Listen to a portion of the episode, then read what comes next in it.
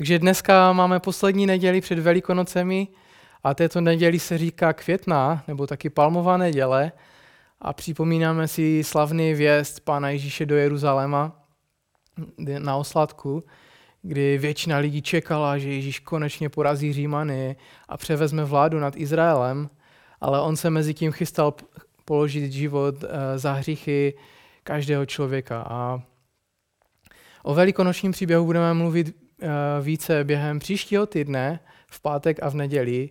Dneska chci ještě zůstat u situace, ve které se nacházíme, kdy počet nakažených nemocí označovanou jako COVID-19 se celosvětově pohybuje přes milion a už více než 50 tisíc lidí na tuto nemoc umřelo.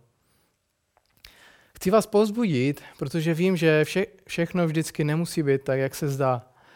A jeden den říkáme, že je všechno OK a že se ničeho nebojíme a druhý den se bojíme, co s námi bude.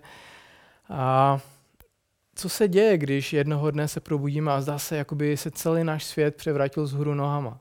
Dva týdny tomu se to tak podobně stalo a dneska bych chtěl mluvit o dobru v čase, kdy prožíváme ztráty. A nechte mě chvíli přemýšlet nahlas jen o tom, že, že ztrácíme věci právě v tomto období. Možná málo kdo zažíváme něco, co jsme ještě, málo kdy zažíváme něco, co jsme ještě nezažili. Dva týdny tomu jsme začali vysílat naše zhromaždění online s tím, že mm, nikdo to předtím nedělal, že? A v sále nikdo není a je to nové. A měli jsme pozvané nějaké hosty a těšili jsme se na to. Spousta věcí bylo naplánováno a museli jsme je zrušit nebo udělat nějak omezeně a osekaně. A kolik z vás uh, muselo zrušit vaše dovolené, na které jste se celý rok těšili? Uh, ti, kteří sportují, tak zrušili celé sezony a, a už netrénují, nehrajou nic. Vy, kteří máte maturovat nebo mít státnice, přijímačky na školy, a trávíte poslední týdny, týdny online tím, že sledujete učitele, a jak vás učí online a učíte se a jste zvědaví, jestli tady vůbec nějaká maturita, přijímačky, státnice vůbec budou. A prožíváme ztrátu. A jsou tady ještě jiné ztráty. Když sledujeme, jak firma za firmou oznamuje, že budou propouštět a co když my ztratíme práci? Co když ztratíme příjem? Alespoň třeba na krátký čas. To není jenom o tom, že jsme nespokojeni nebo že, že se něco nedaří, ale to může způsobit i nějaké proběhné bezesné noci, kdy přemýšlíme, co s náma bude, co bude s naší rodinou. A tak pojďme o tom mluvit.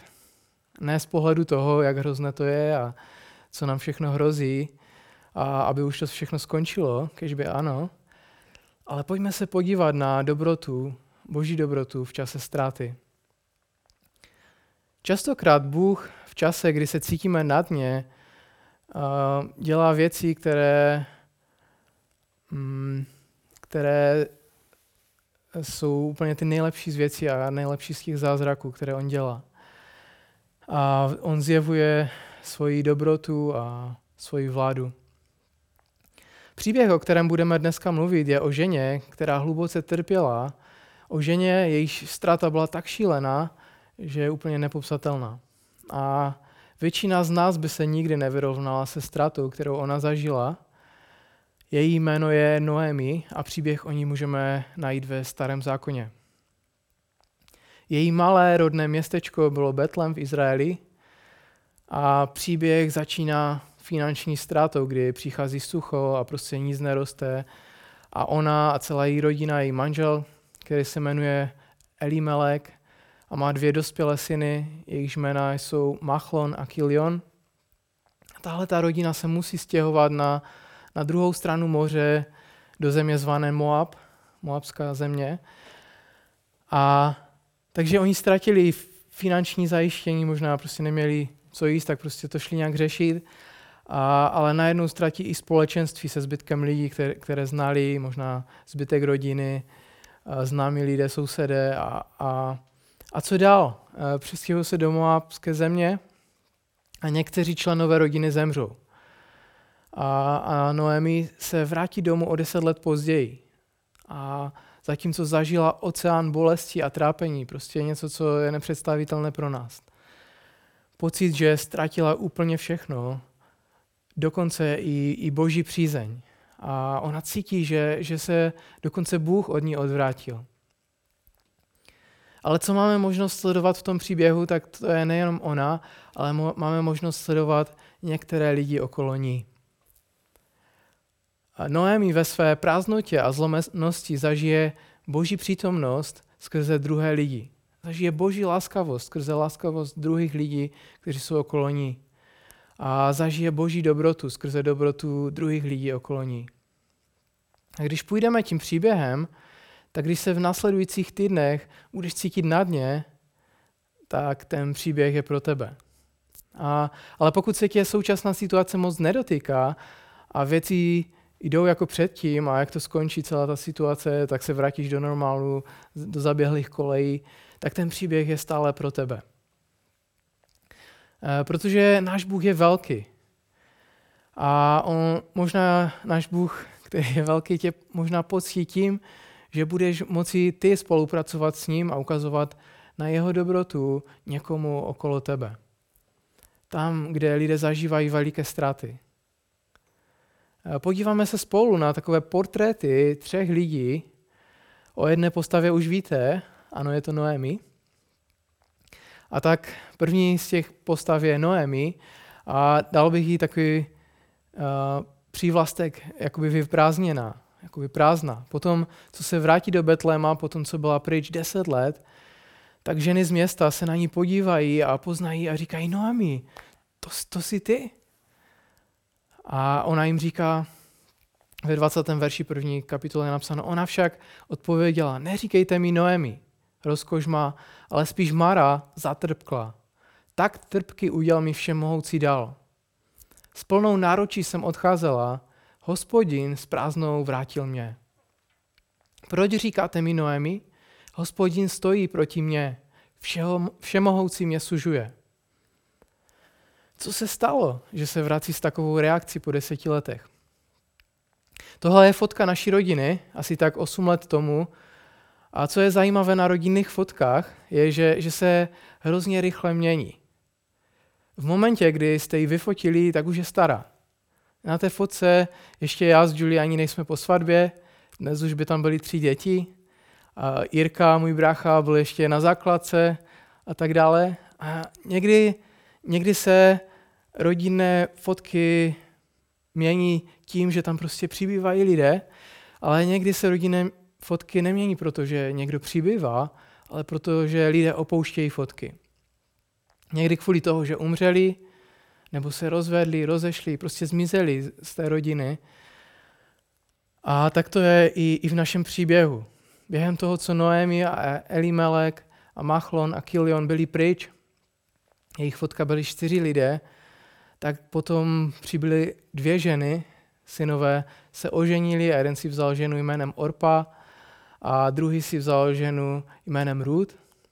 A, a ten obrázek rodiny se zvětšuje a, a je to radost, je to radostná věc. A možná by tam mohli být i nějací vnuci, ale fotka rodiny se šesti lidmi se mění na portrét z pěti. Když bychom četli ten příběh, tak se dočteme, že, že manžel Noemi umírá, zemřel Melek. A nevíme, jak se to stalo, jestli to byla nějaká nemoc, jestli to byla nějaká nehoda na stavbě nebo válka. Ale když už je portrét pěti lidí, tak najednou v jedné větě čteme, že Kilion a Machlon umírají a už je to portrét jenom třech lidí. A když byste se teď podívali na fotku Noemi a její rodiny, je to zoufalství. Tři vdovy. Ve starověku každý, kdo by se podíval na tu fotku, tak by si řekl game over. Hra skončila. Žádná perspektiva, žádné možnosti. Konec.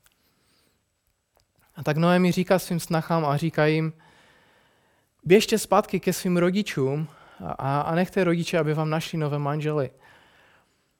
A Orpa tedy poslechne a jde zpátky, ale Ruth se drží Noemi a říká tu slavnou řeč, kam půjdeš, půjdu, kam zůstaneš, tam zůstanu a tak dále. A takže po deseti letech se vrací Noemi se svou snachou Ruth do městečka Betlema v Izraeli lidé najednou vidí, jak tam kráčí dvě zničené vdovy a někdo najednou z davu pozná, že to je Noemi a, a, a ona říká, nenazývejte mě Noemi. Říká v 21. verši, s plnou náručí jsem odcházela.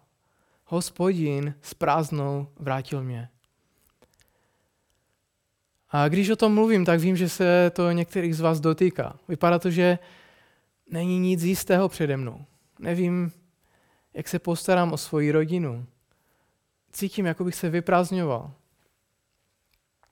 Možná se to netýká ani víru COVID. Možná, možná si říkáš, já jsem se cítil prázdný ještě, než ta věc začala. Možná, možná tady byla ta nehoda minulý rok a ten pohřeb, nebo ta strašná nemoc, která probíhala v naší rodině. A bere ti to život. Můžete říct, s touhle ztrátou se cítíme vyprázdnění. Na druhou stranu někdo může říct, já jsem OK, já mám něco našetřeno, mám lidi kolem sebe, kteří mě podporují, ale cítíš nějaké vakuum, cítíš se emocionálně prázdný a vyprázdněný. A to je náš první po- portrét. To je obrázek Noemi. Jak se může zjevit boží dobrota v období jejího života, kdy prožívá ztrátu a prázdnotu? A než se posuneme k další postavě, tak tahle otázka není jen to, co se ptáme ohledně Noemi. Otázka spíše zní, jak se ten mocný a dobrý Bůh může zjevit v mém životě, jak může vstoupit do mého období ztráty. Jak si mě může Bůh použít k tomu, aby, aby měl radost ze mě.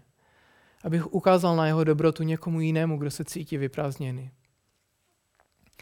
Takže to byla první postava a druhá postava je Ruth. A tam bych dal takový přívlastek bok po boku.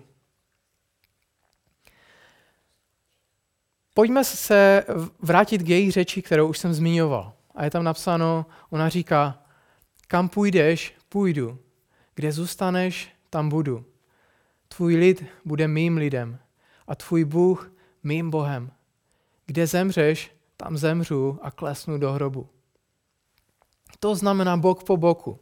Ona byla boa, mo, Moabka, Nikdo, nikoho tam neznala a je, je to extrémní, když se zamyslíte do detailu nad tím příběhem. A nemůžeš slíbit sto lidem, že budeš s nima bok po boku, a, ale je to něco hlubokého, je to něco, co, co trvá další období.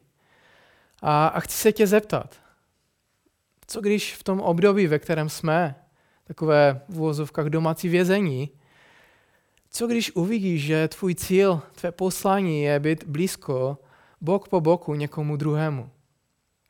Může to být závazek na nějaký čas. Bůh může skrze tebe projevit svou dobrotu pro někoho, kdo je vedle tebe a je v potřebě. Cítí se sám nebo je zdravotně na tom špatně. Co když to je výzva pro tebe v nadcházejícím období jít s někým bok po boku? A můžeš mi říct, hej Honzo, ale my nemáme pokoj navíc nemůžeme někoho si vzít domů nebo cokoliv. A nepotřebuješ pokoj navíc. Někdy je to jediné, co potřebuješ si ty sám.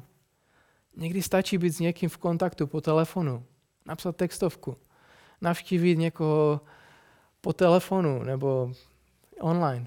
Být prostě v kontaktu.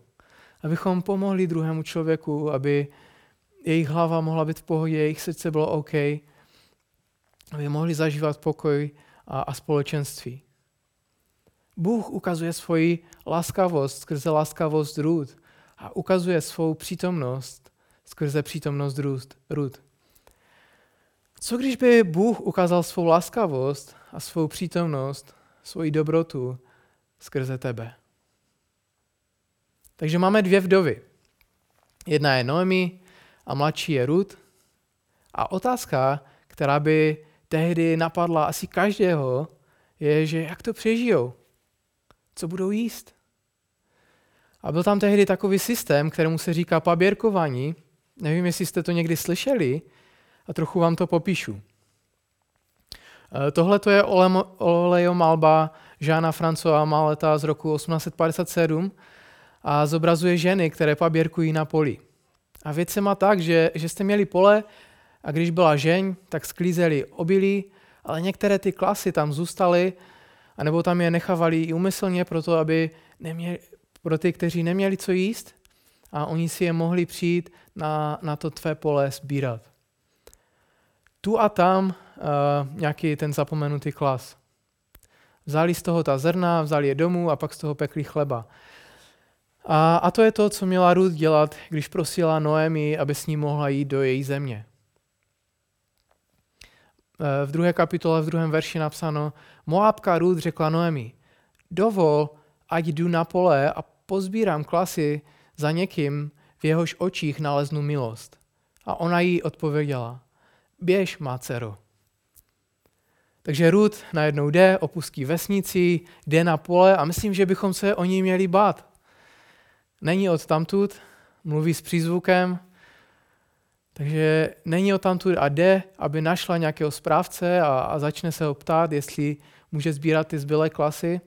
A přesně tohle udělala. A, takže tam sbírá a, a pak se tam objeví majitel toho pole, ukáže na ní a ptá se, kdo je ta dívka, která tam sbírá na mém poli. Dostáváme se k třetí osobě a jeho jméno je Boaz. Boaz, a tam bych dal takový přívlastek vyše nebo nad. Byl tam nějaký správce a Boaz mu říká, kdo to je? Ta žena, která tam sbírá. A on mu odpovídá, to je Moabka. Asi ani neznal její jméno.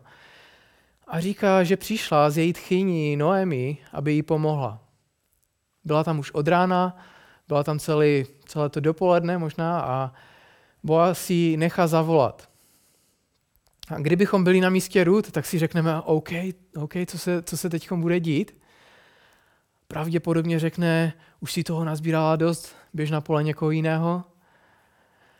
Nějak slušně možná, možná ji odpalkuje. A chci, abyste se se mnou podívali na Boázovou dobrotu a na to, co říkal, protože to je fakt skvělé. A v osmém verši čteme, že Boaz tedy Ruth oslovil a říká, poslyš dcero. Dcero znamená to, že asi starší než ona, oslovuje ji jako rodinu. Oslovujeme cizí lidi takhle? Asi ne, že? A říká, poslyš dcero, nechoď paběrkovat na jiné pole. Neodchází odsud, ale drž se u mých děveček. A co dál? Sleduj, kde budou na poli sklízet a choď za nimi. Služebníkům přikážu, ať se tě ani nedotknou. Dávají takovou ochranu. A pokračuje, když budeš mít žízeň, dík nádobám a napí se vody, kterou služebníci načerpali. Děje se něco ve vás, když to čtete? To je jeden z nejkrásnějších příběhů v Biblii. To je něco, co nás burcuje být lepšími lidmi, ne? Rud padá na kolena a říká mu, proč se ke mně chováš tak milé, vždyť, vždyť jsem cizinka. A, a on jí odpovídá, že se k ní chová tak, protože on jí slyšel, jak opustila svou matku od svého otce, svoji zemi, aby byla se svou tchyní Noemi. A, a pak nad ní vyslovuje tohleto požehnání. Říká, kež ti hospodin za tvůj skutek odplatí. Kež tě hojně odmění hospodin, Bůh Izraele, pod jehož křídla se přišla skrýt. A pak jde Ruth zpátky pracovat a nastává tam čas oběda a Boaz znovu volá na Ruth a říká, pojď sem, připoj se k nám k obědu. Přesně to tam je napsané tak. Když pak přišel čas k jídlu, řekl jí Boaz, pojď sem, vezmi si chleba a namačí si sousta ve víně. Přisedla si tedy k žencům a když jí podal pražené zrní, jedla do sytosti a ještě jí zbylo. Takže potom si dali ještě po jídle dezert, podali a, a snědla, kolik chtěla a ještě jí zbylo. A, a když odchází zpátky pracovat, tak Boaz mluví ke svým žencům a říká jim, hej, poslouchejte mě. Jen tak nechávejte klasy, jen tak náhodně pro ní, aby měla více. Bratři a sestry, to je, to je vrchol. V židovském zákoně bylo, bylo dáno, že, že když máš pole, máš tam nechat to, co spadne pro ty, kteří jsou chudí a nemají co jíst, aby si to mohli sbírat. Ale dávat jim ochranu, mluvit k ním laskavě, pozvat je na oběd, dávat jim svačinu a, a něco navíc, to je, proč je portrét Boaze něco nad a něco, něco více. A, a nabízí se důležitá otázka, kterou se budeme ptát po celé období, ve kterém dneska jsme. Otázka je, koho hledáš ty? Někdo z nás bude mít kolem sebe starší lidi a víme, že covid vír je mnohem více nebezpečný pro lidi nad 65 let a méně pro lidi, kteří jsou mladší, okolo 30 a, a míň. A můžeme jim nabídnout pomoc, nakoupit potraviny, ne protože by nebyli schopni si nakoupit potraviny a léky, ale aby se nemuseli vystavovat riziku tím, že půjdou do obchodu. Koho ty hledáš? A někdo něco třeba pronajímá a zjistí, že ti, kdo tam bydlí, ztratili práci. Můžeš jim nabídnout, že, můžeš platit polovi, že můžou platit polovinu nějakou dobu. A finance jsou celkem osobní téma. Vždycky, když o tom mluvím, tak si říkám, je to takové citlivější, ale co, někdy, někdy si spoříme a na, na časy, kdy bude nějak hůř a, a možná si spořil peníze pro případ, kdy, kdy se budeme mít hůř a možná dneska to tak je nebo bude. Nějaký případ náhle nutné potřeby. Ale co když peníze, které si spořil, nejsou pro tvoji nutnou potřebu, a, ale pro potřebu někoho jiného. Možná říkáš, ne, ne, ne, tady mám odložené dary na to, abych mohl darovat do sboru a tady jsou moje úspory a to je pro mě, když, když se mi bude dařit špatně. A, ale pak jsou, se objeví takové ty hlasy v naší hlavě a, a, a, a něco nám říká, není to všechno, co máš, všechno, co Bůh ti dal. A my se potřebujeme naučit modlit tu jednoduchou modlitbu. Pět slov. Vše, co mám, je tvé. Říct, vše, co mám, je tvé, Bože. A další dva měsíce budete mít desítky příležitostí být Boázem. Nastavme si to teďkom, když jsme na počátku. Můžete říct Bohu, vše, co mám, je tvé. Nečekej na to, až ti to někdo řekne, až ti vláda řekne, vy, kteří jste bohatí, dejte chudým nebo něco podobného, nebo vy, kteří máte nějaké firmy, tak nepropouštějte zaměstnance, nebo vy, kteří pronajímáte něco, snižte nájmy. Může se stát něco takového, ale všichni máme schopnost vidět potřeby okolo nás. Jak si může Bůh použít tvůj život v dalších dnech a týdnech a možná i měsících? Mojí naději je, že přesto, že vím, že náš sbor je štědrý, tak věřím, že nadcházející období je naším nejlepším obdobím, kdy budeme schopni najít prostředky pro to, abychom mohli těm, uh, abychom mohli pomoct těm, kteří prožili extrémní ztrátu. Eh, když se vrátíme k Noemi, tak si myslím, že po celém dní se šíleně bojí o Rud. Co s ní asi je? Už je večer, ještě nejde. Co se jí stalo? A když Rud přichází domů, tak nese asi tak 16 kg zrna a ještě zbytek toho praženého zrní, které nedojedla a dává to Noemi, ať, ať si taky zkusí. A Noemi začíná se ptát otázky a říká v 19. verši, kde jsi dnes sbírala? Zeptala se jí tchyně. Kde jsi to pracovala? A je požehnán, kdo se tě ujal. A ten muž byl Boaz. A je požehnán ten, kdo se tě ujal. Když se na ní podíváme, je to žena, která byla vyprázdněna, zničená, strapená, ale zdá se, že najednou začíná vnímat záblesky boží dobroty. Její duch začíná být pozvednutý. Není, necítí se možná o nic líp, ne, není v lepší situaci, ale začíná se něco dít. A to je to, kde by náš pří, příběh měl skončit. Ale potřebuji, abyste mě poslouchali ještě chviličku.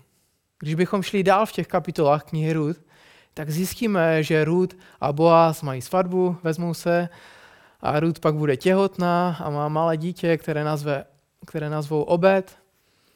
A jak pak Obed roste, tak jako dospělý má syna, který se jmenuje Jíšaj. A možná si říkáte, hej, Obed, oběd, oběd už čeká, a tak poslouchat rodokmeny už se mi zrovna nechce. Ale Jíšaj měl taky nějaké syny a jeho nejmladší se jmenoval David, který se později stal králem Izraele. David, který porazil Goliáše, který, se, který napsal Žalm 23. A to malé miminko Obed je Davidův dědeček. Rud a Boaz jsou Davidovi prarodiče. A co se snažím říct, že, že v tomto období ztrát Bůh působí kolem, uvnitř i okolo situace, ve které se nacházíš. On, on není někde daleko, i když se to tak může někdy zdát. A, a tak se Ruth a Boaz dostali do snad nejnudnější kapitoly Bible. Rodokmen Ježíše. Otevřete nový zákon a čekáte, jak to teda s tím Ježíšem je, ty skvělé příběhy, zázraky a všechno možné. A najednou to začíná s tím, Abraham splodil Izáka, Izák splodil Jakoba a tak dále a tak dále. Ale když to nepřeskočíte a pokračujete dál, tak dojdete k verši, v, v pátém verši už to je, není to moc daleko, a říká se tam, Salmon splodil Boaze z Rachab, Boaz splodil Obeda z Rud, Obed splodil Jíšaje, Jíšaj pak splodil krále Davida. A, a nakonec je tam Ježíš, náš zachránce. A jako dědictví nesl sebou něco od svých prarodičů. Z příběhu, o kterém jsme mluvili dneska. A Ježíš, náš král, a udělal více, než se od něho očekávalo. E, očekávalo se, že, že zachrání Izrael od nadvlády Římanů, ale on zachránil celý svět od nadvlády hříchu. Dneska je nám, jde nám po, bok po boku a je nám blízko, jak jenom to jde. Jde s náma po té cestě, kterou jdeme. A, a zároveň vyprázdnil sám sebe, dal, dal všechno, co měl. A to je to, co si můžeme vzít z tohohle příběhu pro nás. Je to, je to boží dobrota. Pokud se cítíš prázdný, měj naději, že Bůh je s tebou. Setká, že Bůh se s tebou setká ve tvé situaci na tom místě, kde jsi. A pokud si na tom líp, dělej všechno proto, abys mohl přinést boží dobrotu druhým.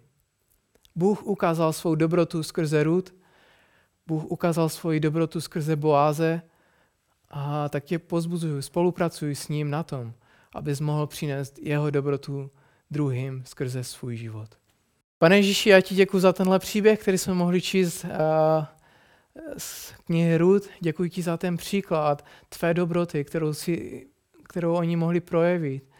A prosím tě za každého jednoho z nás, prosím tě za lidi, kteří jsou skleslí, kteří prožívají trápení, kteří prožívají takový hluboký zármutek, pane, kteří prožívají ztrátu, aby mohli se setkat s tvojí dobrotou. A prosím tě eh, za nás ostatní, kteří možná se máme lépe, prosím tě o to, aby si otevřel naše oči na potřeby lidí, kteří jsou okolo nás, abychom hledali lidi, kterým můžeme projevit svoji do, tvoji dobrotu a ukázat jim na tebe, pane, a udělat něco dobrého pro ně. Tak je prosím o tvoje tvé jméno Ježíši.